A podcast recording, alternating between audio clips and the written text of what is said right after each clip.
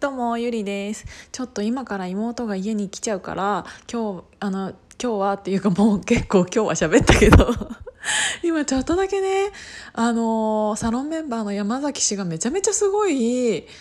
何て言うんだろうあの人ちょっと頭いいよねっていうのがあって喋りたくなく喋りたくなな喋りたくなっちゃったから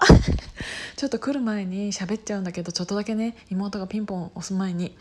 えっとねなんかあの今さリターンリターンっていうかあダメだえっと、うん、急いだら全然喋れない。えっと運動会で支援していただいた方いるじゃないですか。で当日ねあその人には今んとこ特に私がただただ感謝するっていうだけでなんかリターンとか何もね言ってなかったんですけどそれでも皆さんがすごいいろいろ支援してくださる方がとても多くて何かできないかなっていうのを思ってたらその山崎氏が「えなんかオンラインで参加したい」って言ってて。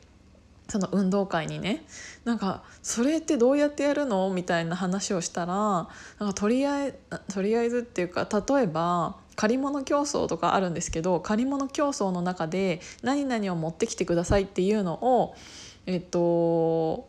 の時にその支援していただいた方に電話をつないでその人が、えーと、家で何かを持ってくるっていう チームプレー みたいなんで来たらなんかすごい面白くないっていう話をしてきてめちゃめちゃ面白いじゃんと思って。なんか遠いところにいるから物理的に来れなかった人とかも当日ちょっとあの出れ電話出れない人もいるかもしれないけどね。そのチームは負けますけど。なんか何々を持ってきてくださいっていうのを家の中でにありそうな何かを持ってきてもらってその画面をあの持ってさ一番先にあの5持ってゴールした人が勝ちとかやったらめっちゃ面白いよねそしたらちょっとさあの中で協力できるかもしれないじゃないですか えー、だからちょっとめっちゃ楽しそうと思ってそれはねもう絶対やる。